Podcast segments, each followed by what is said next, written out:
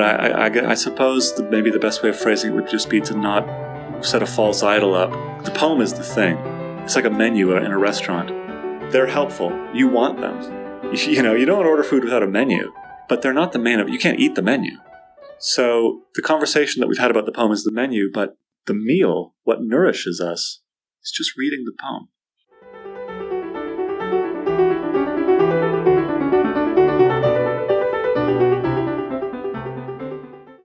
Hi everyone, in today's recording, I'll be walking through Gerard Manley Hopkins' poem, As Kingfishers Catch Fire.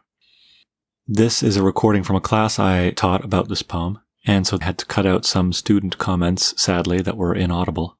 But nevertheless, I think it was a great chat. In addition to talking about the poem itself, I use it as a kind of case study to outline my approach to poetry, which as you'll see is kind of flagrantly unscholastic. At any rate, I hope you enjoy.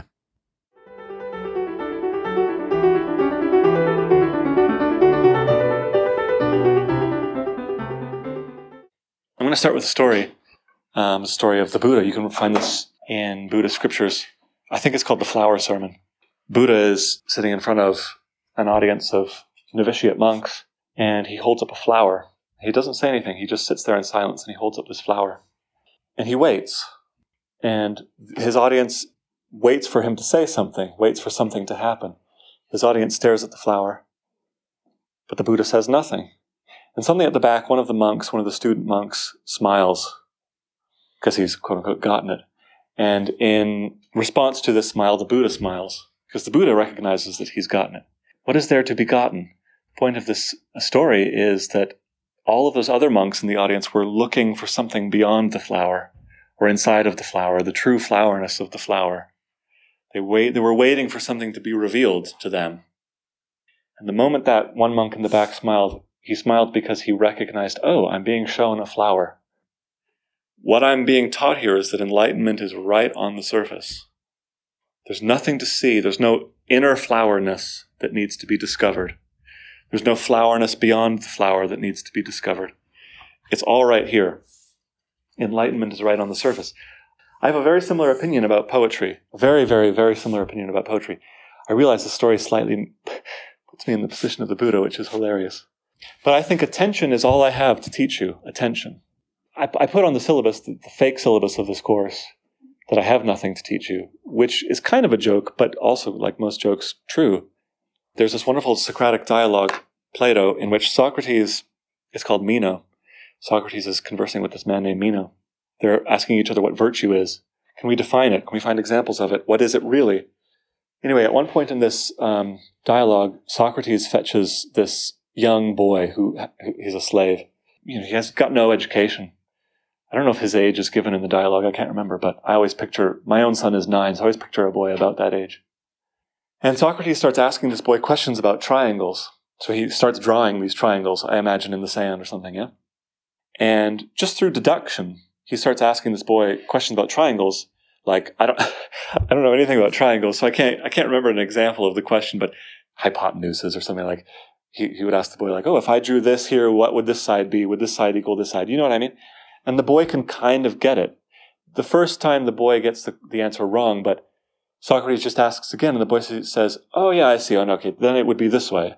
The point that Socrates makes is that Socrates, he, Socrates claims that he has nothing to teach, that all he does is to awaken knowledge that people already have, that they were born with, that even people who lack any formal education already contain. That's that's what Socrates proclaimed as his job. So very similarly, I don't really have much to teach you. I think what I can maybe do is awaken things inside of you that you already knew or knew how to do, but perhaps don't realize it or have forgotten or have been misled into thinking that those thoughts aren't true or good enough. So this is all I can teach you. You all already have the skills to enjoy great poetry. Every skill or capacity or piece of information you need to enjoy great poetry, you already possess. In fact, I believe you possess these skills as a very, very small child. That's number one. That's what I teach. The only other thing that maybe I teach is that, okay, if you if you do pay a little bit of attention to a poem, more might come out of it, but not drastically more. Imagine that flower story. Picture a child looking at a flower. That child is having a full, authentic experience. That child sees what there is to see. If you'd say that child, pay really close attention, what that child might see is, oh, interesting, red isn't one color. There's like shades. It kind of bleeds from light red to dark red on this petal. Or, oh, it's not a smooth surface. There's texture here. There's little bumps on this petal. A child might see that. But a child is totally capable of seeing those things, isn't she? She is, yeah? And care, paying careful attention to a flower won't suddenly change it into a stone. You know, it's not as if the more you stare at a flower, the more it becomes not a flower. So I'm thinking a lot about pie lately. It's that time of the year. You can eat your pie while reading the news, and you can enjoy it. That's really, yeah, I've done that and tasted the pie and enjoyed it. Or you can slow down, put your phone away and slow down, and just focus on the pie. And more subtle things will come out, subtle things in flavor and texture.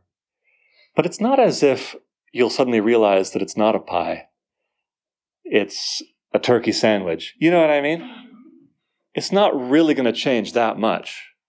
So interpreting the poem or talking about the poem or going through one line at a time as we're about to isn't going to suddenly reveal to you much more than just a first quick reading will. The pleasures are right on the surface. So I, I wrote down two hypotheses that I want to actually write on the board. Hypothesis number one, no higher education is required. I'm thinking, okay, can I go then? If no higher education is required, can I go?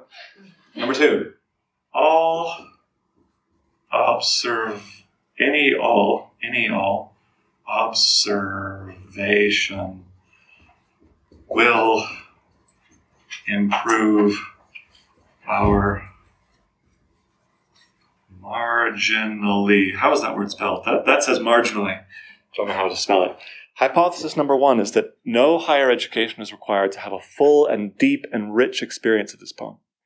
Hypothesis number two, even if we chew on specific words and phrases of this poem for a full hour, our experience of the poem will only become marginally richer. Do you know what I mean by that? Like, it, it's not suddenly be, going to become something that it wasn't on a first reading. I don't want to be too dogmatic about this, of course. I mean, I've been wrong many times in my life. Maybe these hypotheses are false. And of course, there are exceptions. There are there are exceptions which I would want to honor. But it's just that I don't like theories because they turn the unique into the general, and the unique has to remain the unique. We don't like generalizations being made about ourselves, for example. Here's a phrase that will hopefully, if you're paying attention, tick you off. No matter how you imagine this phrase being completed. A woman is. You see? You, something in you clenches a little bit. No matter how we think we could f- complete that sentence, it doesn't matter how we complete that sentence. You don't like being reduced to this category. I think we should equally recoil at phrases like a poem is or a line is.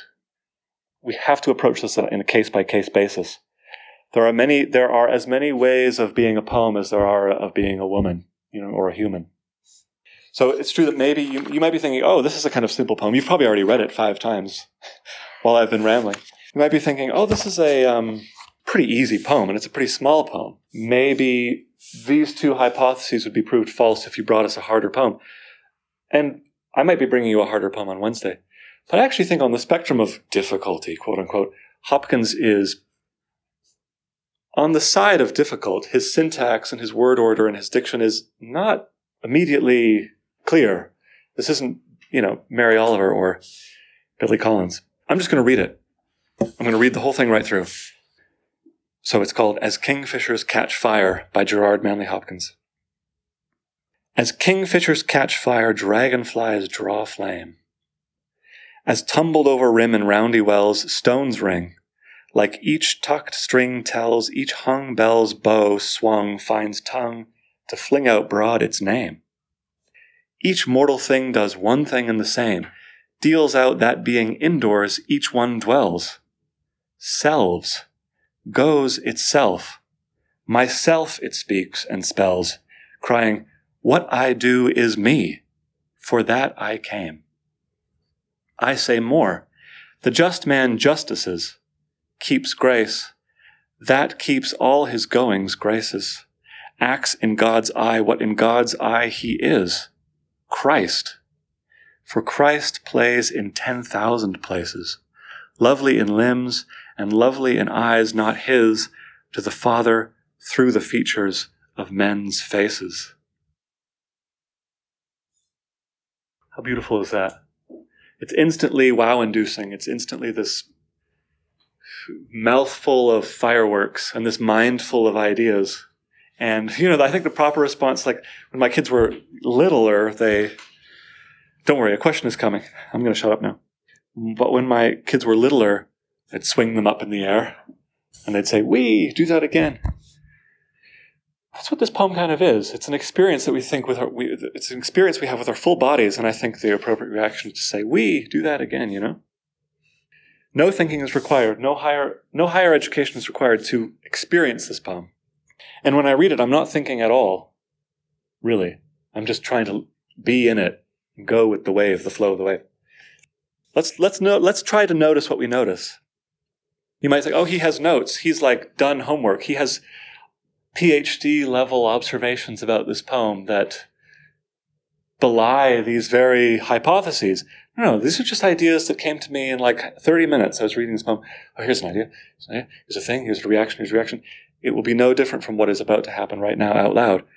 As so let's stare really hard at the poem. As kingfishers catch fire, what I immediately notice is alliteration and assonance.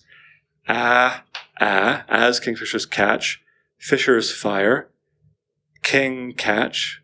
So already it's this proliferation of a and k and sh, catch, fishers, right? The first phrase of this poem is a bundle of echoes. Second thing I notice is this word catch. Any ideas about this word? How is this word being used? What does this word mean? As they catch fire. Finally, I'm shutting up. Janae. Um, I feel like it's not meaning catch like playing baseball, right? They didn't like catch a ball fire. It's more like they caught fire, like they're ignited. Totally. Imagine that you're at a lake and you see this flame shoot into the water because the, the, the feathers are slightly iridescent and they catch the sunlight. They catch the sunlight, yeah? So the bird catches fire. But I, I bet the first meaning is there too, don't you think? Because what is the kingfisher literally trying to catch? Fish. This isn't a trick question. There are no trick questions. The kingfisher is trying to catch fish. What a great metaphor for what it's trying to catch. Shiny things that waver and flicker and that are hard to grasp.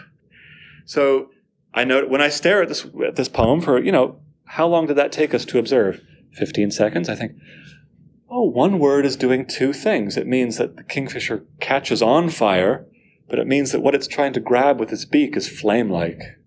It's beautiful. It's absolutely beautiful, isn't it? Dragonflies draw flame. Any other observations to add to what Amanda is saying about this phrase? Focus on this word draw. Why that word, draw? The D alliteration. Yeah, that's true. Is it doing double, triple duty? You know you've done those slow motion, maybe you haven't, photographs where you leave the aperture open for a long time and you take a lighter or something or a glow stick.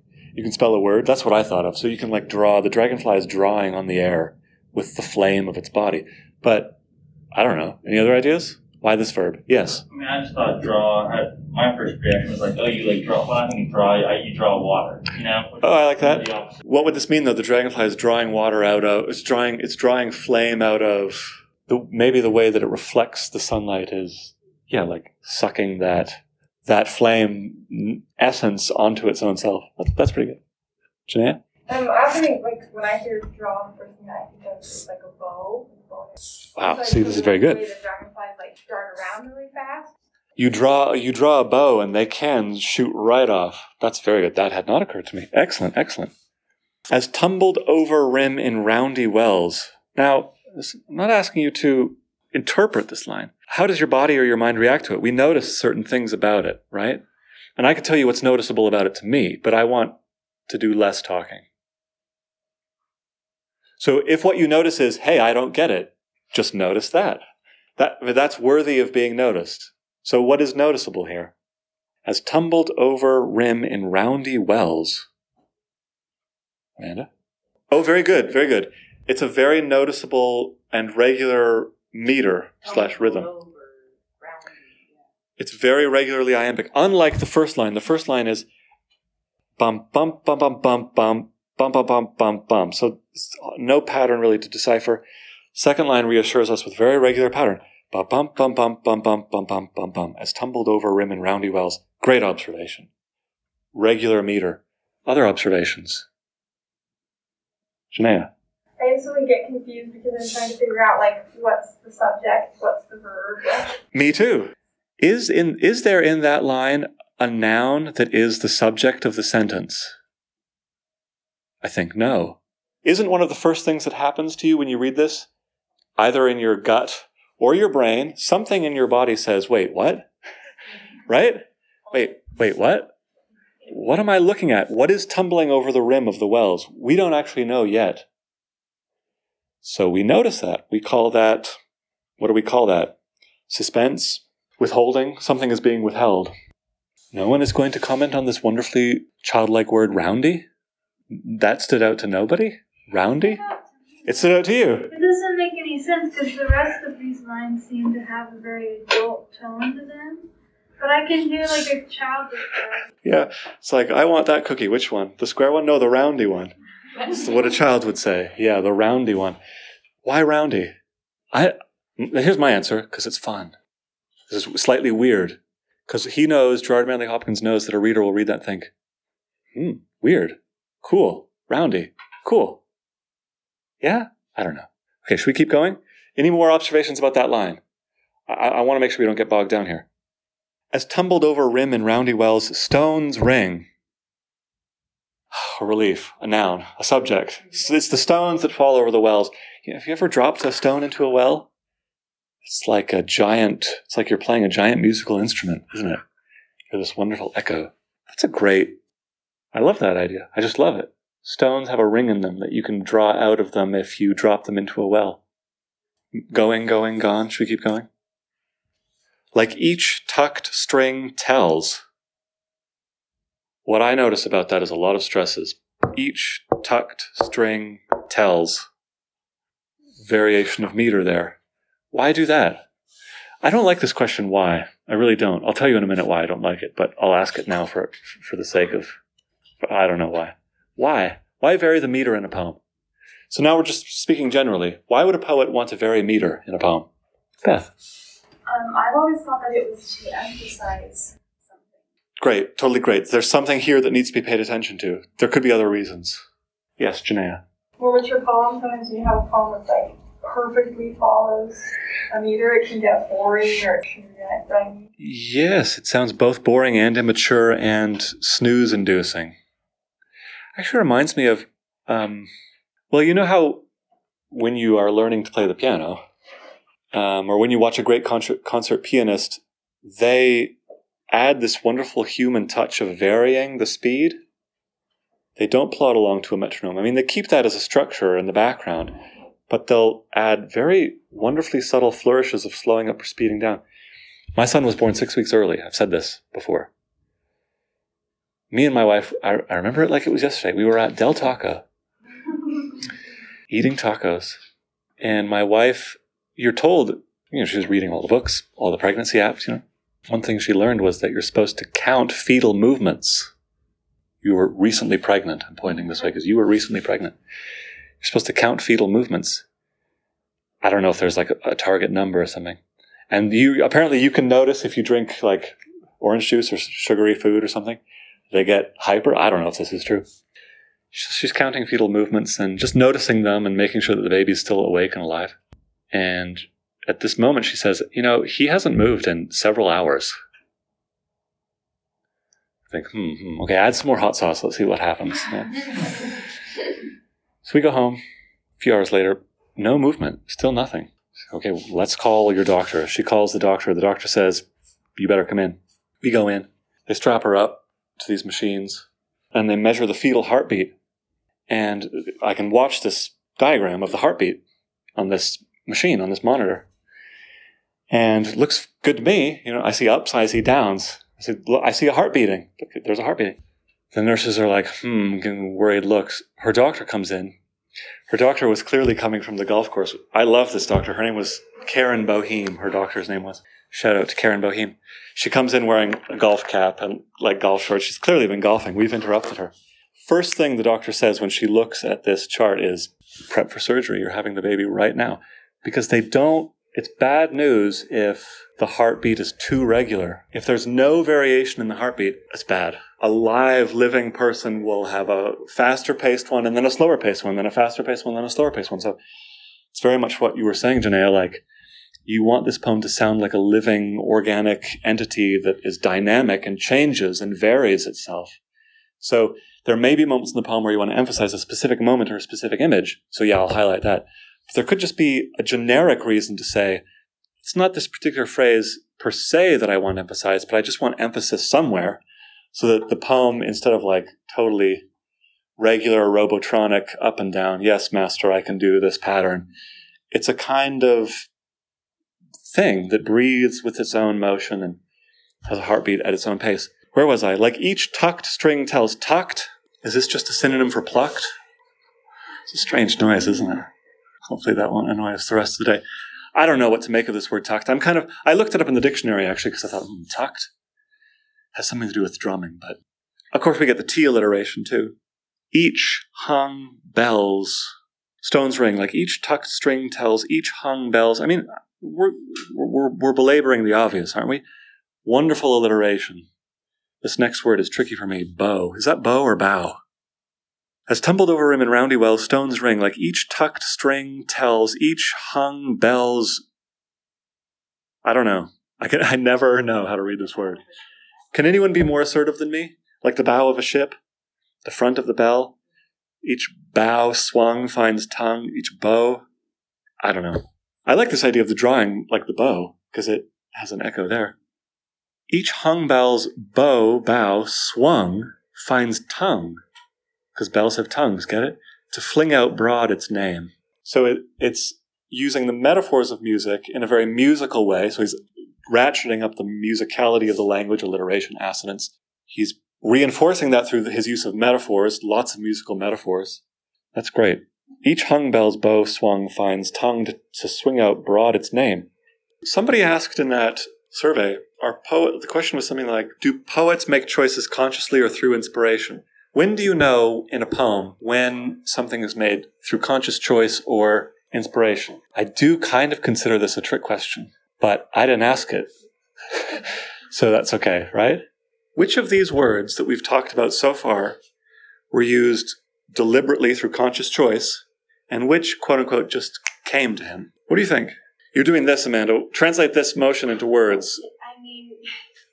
See, I'm a writer, not of poetry, but I I just kind of like laugh at myself a little bit whenever I'm like in an English class and they're like, oh yeah, the author totally did that on purpose. And I'm like, uh-huh, yep, I, I can take credit for everything I do. But like, I don't know, it's like in this weird middle ground because like you can write something and then you give it your own time and you come back and it, that's why we have drafts, right? We're like, oh, this is not working and here's why and I can fix it. We can't really know. And even if you give it six months, it's like, mm, conscious choice, deliberation. Maybe there was a better word, it just didn't come to you. So lack of inspiration is the same as maybe conscious choice. But isn't it also possible that conscious choice is simply inspiration slowed down? You know what I mean? Are these, is this a question or are these ideas increasing the power of the poem or our experience with it? Oh, well, he must have chosen tucked to get the alliteration with tells for T. I think, well, sure. Here's my theory of poetry. Poets write stuff that they want to sound cool. And sometimes it sounds cool and sometimes it doesn't. Sometimes they can make it sound cool and sometimes they can't. I mean, where do any of our ideas actually come from? Do we know? The dark abyss that is our souls, wherever that weird noise is coming from? Yeah. We want to know. I mean, I understand why that question is asked, because we want to know. Like, because maybe we want to write a poem of our own and think, where should my word choices come from? Is it bad that I'm deliberating over this for so long? Should, or is it bad that I'm not deliberating, uh, deliberating over it long enough? But who knows? The Tao Te Ching, remember? The Tao that can be spoken of is not the true Tao. We can't know. I'm letting the musicality of each each hung bell's bow swung finds tongue to fling out broad its name. We're being sung to right now by some hideous demon. Each mortal thing does one thing and the same. Each mortal thing does one thing and the same. So now he's extending it. All things do this. Deals out that being indoors each one dwells. I'm confused by indoors. So I get it. Like, a stone has an inner sound.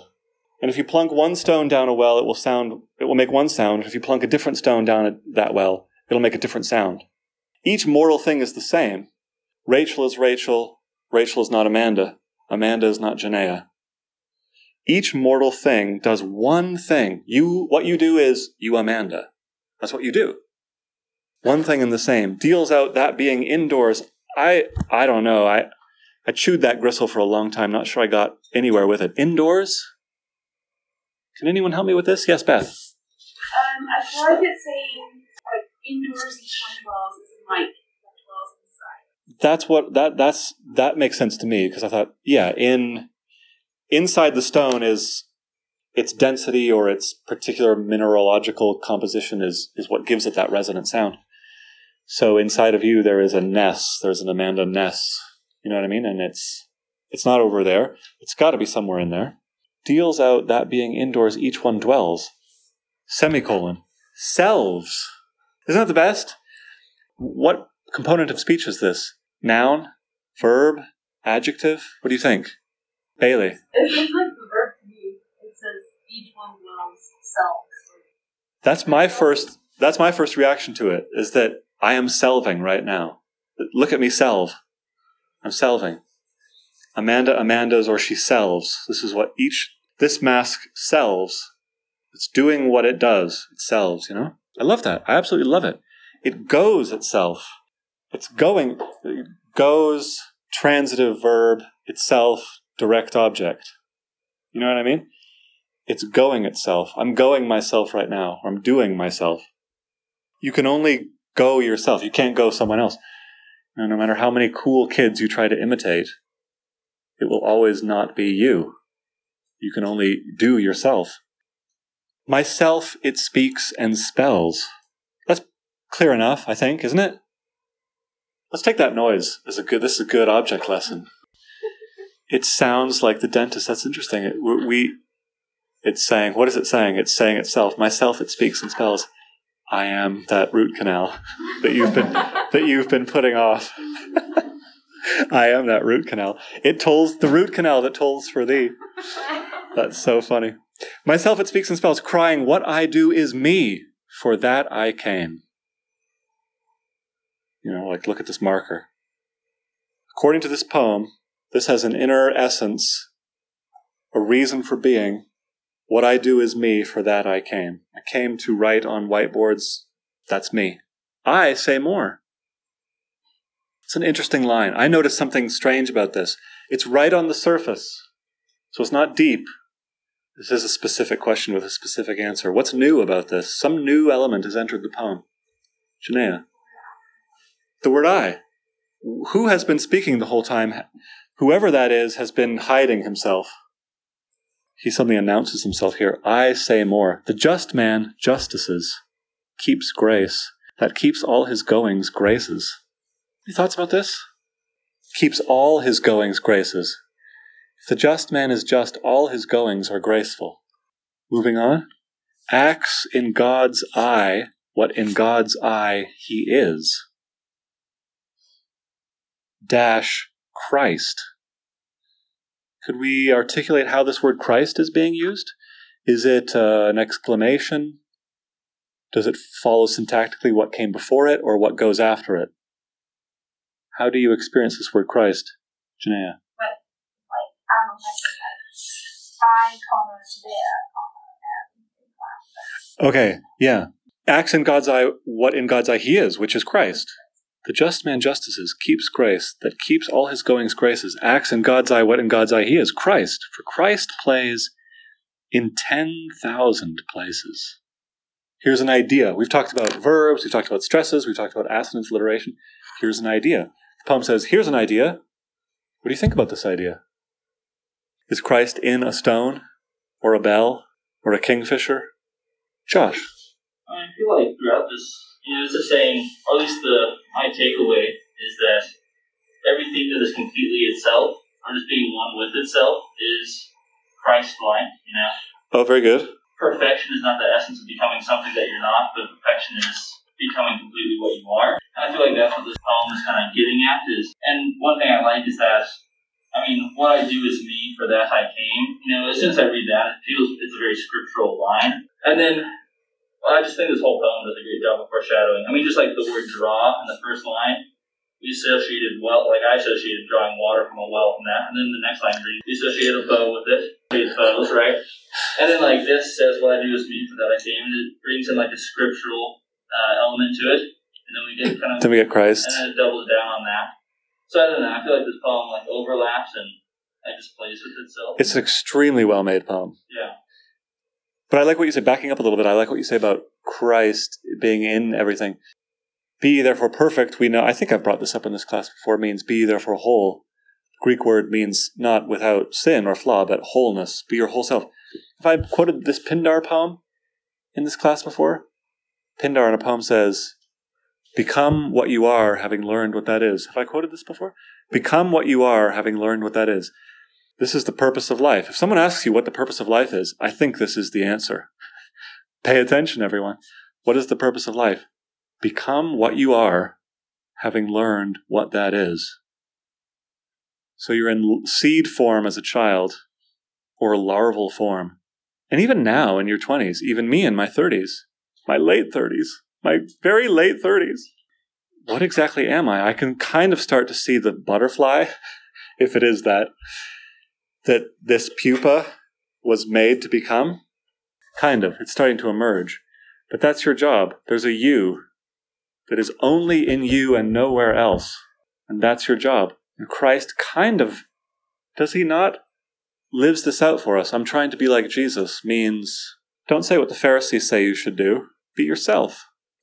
For Christ plays in ten thousand places, lovely in limbs. I'll ask you a very dangerous question. Think about a person who has limbs that you really love. Oh dear, it's getting a bit too sensual. You know what a person who has limbs that you really love? Is Christ in that? Lovely in limbs and lovely in eyes, not his. To the Father through the features of men's faces. Every face contains or is a reflection of the face of Christ. Somebody asked me, um, how do I know I'm, I'm not importing my own religion or my own values or my own beliefs into the poem? Remember this? Person out there, whoever you are. We've been doing that this whole hour. Oh, I think of a bow. Oh, I think of this. Oh, I bring this scriptural allusion to it. Can you come to a poem as a blank slate? I think you cannot. It's possible that you first saw King Lear out in a field, in a park, an amphitheater, in the English countryside as the sun was going down. King Lear will always have that glowing tinge associated with it for you. Or maybe your father brought it home to you on a V H S, and it will always have that weird, clunky V H S-ness to it about you. You can't come to a poem as a blank slate. The experience of reading a poem is a chemical reaction in which element A reacts with element B, creating element C. So bring yourself to the poem. In fact, that's not that's not just the only way to read. It's a wonderful way to read. What sparks does this set off inside of my own chemistry? And if those are certain religious sparks, so what? You're a human and the poem is feeding you. And it might feed someone else in another way. Is this bad? Is it avoidable? No. Is it bad? No. I think. That's my answer to that first question. Then people were asking about the natural man and, wait, the Tao Te Ching, don't you have to be good? Now, of course, this isn't a religion class. And I wouldn't pretend to teach you what to believe. I'm not a theologian. But the poem, and many, many, many, many poems, this is a poetry class. One thing's poems, one thing that poems do very often is ask us to think about ideas. Is it true that what what you do is you, and that that's enough, and that Christ is in you? Does God love us? In other words, does God love us just the way we are, no matter what? You don't. You you might not like me phrasing it this way because it, it's kind of stereotypical, but And, you know, single parents do heroic work and succeed a lot, but it's not ideal. You know what I mean? It's not ideal. It's hard for everyone involved. Stereotypically speaking, the mom says to the baby, you are perfect. And to the child, you're absolutely perfect. And it's the dad that says, come on, you can be better. You know, do more. Aim higher. I know that that's kind of stereotypical, but seven out of ten times it is the mom that says you're perfect. And it is the dad that says, come on, is that the best you can do? I think the point is we need both, don't we? We need both influences in our lives. Do we not? We need someone telling us, there's nothing you need to change about yourself for me to love you. If you want my love, you have it. It's unconditional. It doesn't depend on any of your traits, any of your actions, any of your behavior, any of your words. We also need someone there to say, come on, be better. You know what I mean? I just think that in our culture we, so this is me thinking, I just think, I just think, I just think, that in our culture we emphasize the one way more than the other. We emphasize the one that says, do more, be better. My wife and I are talking about violence in movies. I swear this relates. She doesn't like violent movies, and yet one of her favorite film directors is David Lynch, who makes incredibly violent movies. She's like, but I really don't like the violence. I don't. And the conclusion we came to is that she likes that it's there because it's the it's the it's the badness that makes the goodness good. If that makes sense, the goodness wouldn't feel good if there wasn't badness. A plucked string. Think about a plucked string since we're reading this poem. A plucked string is a thing, literally, that is being pulled in two directions at once. You take it. So think of a guitar. You take a string and you go like this, and you let it go, and it's being pulled back and forth, back and forth, back and forth. This is called music. So for there to be music, you need this pull of opposites. You need this pull of opposites. So a human is right in this pull of opposites. Humans are told, be better, but also you're good. We get one message more than another. So if anything, I'm just maybe reacting as a kind of counterbalance. And I want to say, let's not strive to be perfect or better. Let's try to do what we were for that we came. Instead of trying to be better, you know, instead of trying like marking your sins for the day, just try to be more you. You know what I mean? For that you came. That's why you're here. That's why you're here. I think that that's true. I'll tell you a gloomy story, but it has a happy ending. I've been recently getting nostalgic. This is all whoever's fault it is that asked this question about the natural man. It's all your fault. But it's all, I mean, this happens to me when I read a poem. When I read a poem, I think, and we'll get to this too, we'll see if these are confirmed or denied. When I, when I read a poem, I think, what I do is me, for that I came. And what happens in my body is this kind of like, oh yeah, that is, I don't have to be a better dad. I just have to be the dad that I am. What a relief. When I read a poem, that's what happens to me. For me, that's what poems are for. I've been very nostalgic for my mission lately. It's been eighteen years. Since I came home from my mission. Can you believe it? They're like, of course you can. We see those wrinkles. Um, eighteen years since I came home from my mission. I'm getting quite nostalgic. Emailing former people, former companions. One person I got in touch with, this person I absolutely adored on my mission. He wasn't my companion, but we served in the same city. There were just four missionaries there, so we all were quite close. I, I just I really looked up to him, really loved him. He was so funny and so smart, and he was just like really a great guy. So kind, too. Hey, what's up? He emailed me back. Oh, he said, my story's kind of gloomy and not interesting. Um, but how are you? And I responded, I said, okay, but I want to hear your story. If it's gloomy and uninteresting, can you tell it to me? How, how has your life been? He said, well, I came home, you know, I tried to go to school. I couldn't really, you know, I was at B Y U for a few semesters. It didn't really work. I don't know why. Got a job. I couldn't really go to work. I don't know why. Dated this girl for a while, thought maybe I should marry her, but we didn't, you know. And he said, so when I was around thirty years old, I thought that suicide was the best option for me. That's what he said in this email to me. And then he said, but my family, I, I can't remember exactly the way he phrased it. He said, but my family convinced me that they wanted, because he thought, he, he said, because I don't do anything. I just sit around all day. I can't, I can barely get the motivation to shower. I've tried this therapy, I've tried that medication, nothing works. So I, I literally do nothing all day. Sometimes, he says, I, I can maybe manage to like go get groceries for his grandma that lives in his house there with him. So I thought suicide was the best option. And then he said, but my family convinced me that they wanted me around in whatever state, that me present in whatever state was better than me absent. That's what he said in the email. Me present in whatever state was better than me absent. So he said, so here I am, still doing nothing. I thought, it's a very gloomy and sad story, but it does have this. I thought, I read that email and I thought, that is one of the most beautiful things I've ever heard. They want him because he's him. They're not saying, we'll only love you if you get a job or get married. They want him. They want him. So do we have to be good? I don't really think so. I mean, all you have to do is think of the story of the prodigal son. You know, the feast was always waiting. The feast was always waiting. Wasn't it? Can we be God's enemy? Well, shut up. Is it possible to be God's enemy? I don't think so. If you tease your sister, I used to tease my sister a lot. A lot. I was a real bully. If you steal a car, are you God's enemy? If you kill somebody, are you his enemy? I don't think so. You know, we either believe that his love is unconditional or, or it isn't. So end of sermon. What you do is you, for that you came. Now back to poetry. Have we had any observations or insights? Has anything been revealed to us about this poem that we needed a book of theory, a college class, a high school diploma for? Do we even need a high school diploma to have the experience with the poem that we have been having? You need to be literate. You need to have about a grade what education? I have a daughter in grade one. She's seven. Couldn't she get everything we've said? So anything that we've discussed or noticed or enjoyed about this poem that she couldn't enjoy or notice? I don't want to be bullish about this. If there is, then there is. But is there? Josh?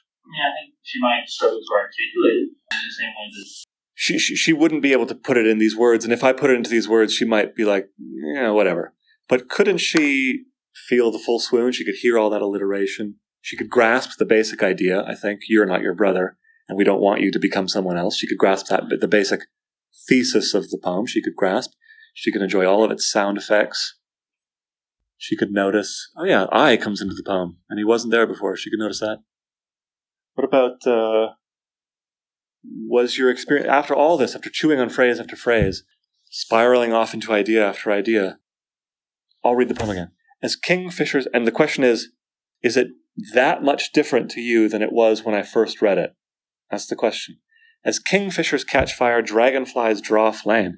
As tumbled over rim and roundy wells, stones ring. Like each tucked string tells, each hung bell's bow swung finds tongue to fling out broad its name. Each mortal thing does one thing and the same. Deals out that being indoors, each one dwells. Selves, goes itself. Myself it speaks. And spells, crying what I do is me, for that I came. I say more. The just man justices, keeps grace. That keeps all his goings graces. Acts in God's eye what in God's eye he is, Christ. For Christ plays in ten thousand places, lovely in limbs and lovely in eyes not his to the Father through the features of men's faces. I don't know about you, but it's more or less the same to me than it was at the beginning, isn't it? You think, oh wow, that was good. The discussion actually was a kind of massive distraction, wasn't it? In a way, you, you have experiences with poems, and they mean something to you, but it's no particular insight, or it's not like you learned something today about rhyme or meter or spondees. Oh, I'm going to now, I know how to unlock poetry. It was a life moment. It was an event. It was an emotional, spiritual thing that happened to you. You think, well, that's what a poem can be for me. You know what I mean? But that was present. I don't know if that was teased out because of or, or inside of the conversation. I mean, maybe it was. Maybe it was. I just love this phrase that T S Eliot says. He says, the meaning of a poem is the meat that a thief throws to the dog so he can go burgle the house. Think about that. You think, oh, the poem means this. The poem means that. This is all a distraction. The real event is happening over there. And it's me reading the poem out loud and thinking, wow, that was cool. So we think, oh, it means that. It means this. We have this hour-long discussion. That's us throwing meat to a dog so that the real experience of the poem happened at the very start of our conversation and at the very end when I read the poem, I think. It wasn't, it wasn't, the main event of today's class wasn't what happened in between. This is, again, this is what I think. The Tao that can be named is not the true Tao. I think the Judeo-Christian version of this is that wonderful moment in Exodus when Moses asks the burning bush, "Who should I say has sent me?" And he hears in reply the answer, "I am that I am." This poem and every poem says, "I am that I am." I am unique and cannot be reduced to a generality. Even after a, a big, long discussion of a poem like this, you might say to yourself, well, I feel like I understand the poem better now. But it's not meant to be understood. It's meant to be experienced. I love what the Russian film director Tarkovsky says, who makes movies that are very strange and surreal and make you think like they need interpretation. But he says, my, my pictures, my movies do not claim to require any deciphering. Again, the Judeo-Christian version of this, I suppose, is when in Genesis, that one, those wonderful moments when, I mean, God is a maker too. He's making the poetry, the book of the world, the poem of the world, yeah? So he makes his poem and he looks over it and says, "It is good. God saw that it was good." I love this phrase so much. It implies a kind of surprise, like creation as it turned out wasn't completely planned, but involved the organic and the spontaneous. Did he plan for an octopus to look that way? You know, there's a lot of um, surprise involved. He didn't know what it would look like until he saw it. And he liked what he saw. And I also love that he can't paraphrase or summarize or theorize. The only theory God has of his own work is, it, it is good. And I think that's all we need to say as poetry readers. You know, even on those days when I ask you to bring in a poem that you like, and we take turns reading them, and y- you're allowed to say, if you have anything to say, and you get to say why you like this poem. Most people just say a version of, I like it because it's good. We're kind of left speechless when asked this question, and maybe we realize that it's kind of an annoying and unimportant question to be asked. Why do you like this? Because it's good. God saw it and saw that it was good. Something that this poem does that thrills us is the opposite of something that this other poem does that thrills us.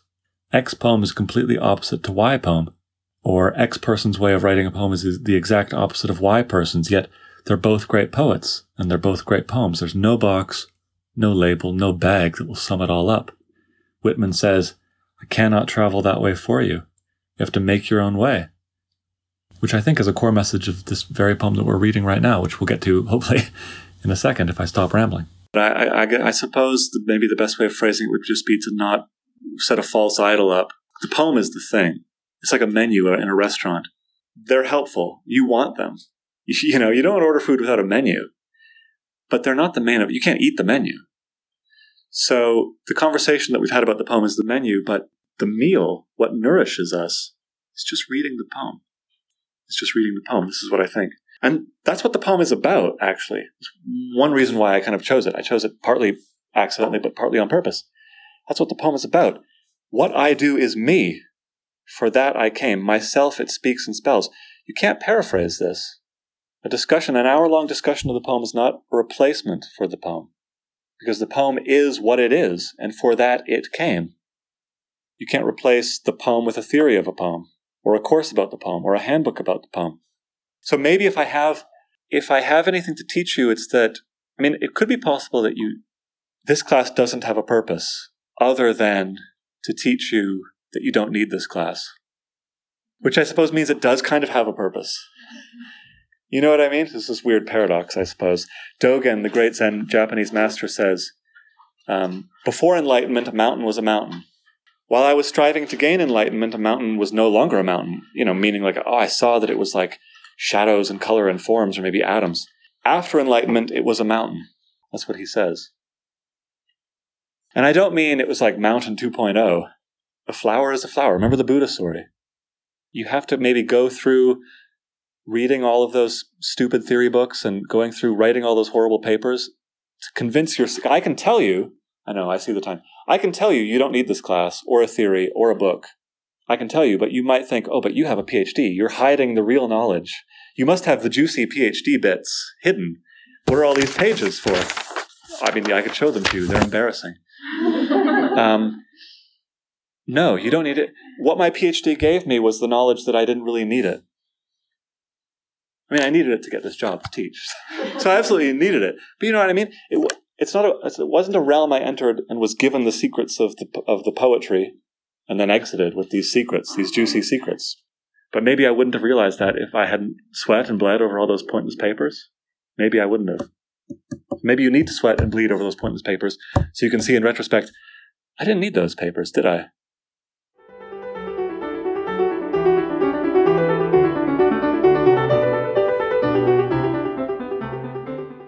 And now for the poem of the day, similar ideas from a totally different tradition. A couple short poems from the fourteenth century Persian poet Hafiz, who expresses a similar idea of the ubiquity of the divine. The first is called You're It. God, disguised as a myriad of things and playing a game of tag, has kissed you and said, You're it. I mean, you're really it. Now it does not matter what you believe or feel, for something wonderful, major league wonderful, is someday going to happen. And the second poem is called What the Hell? The real love I always keep a secret. All my words are sung outside her window, for when she lets me in, I take a thousand oaths of silence. But then she says, Oh, then God says, What the hell, Hafiz? Why not give the whole world my address?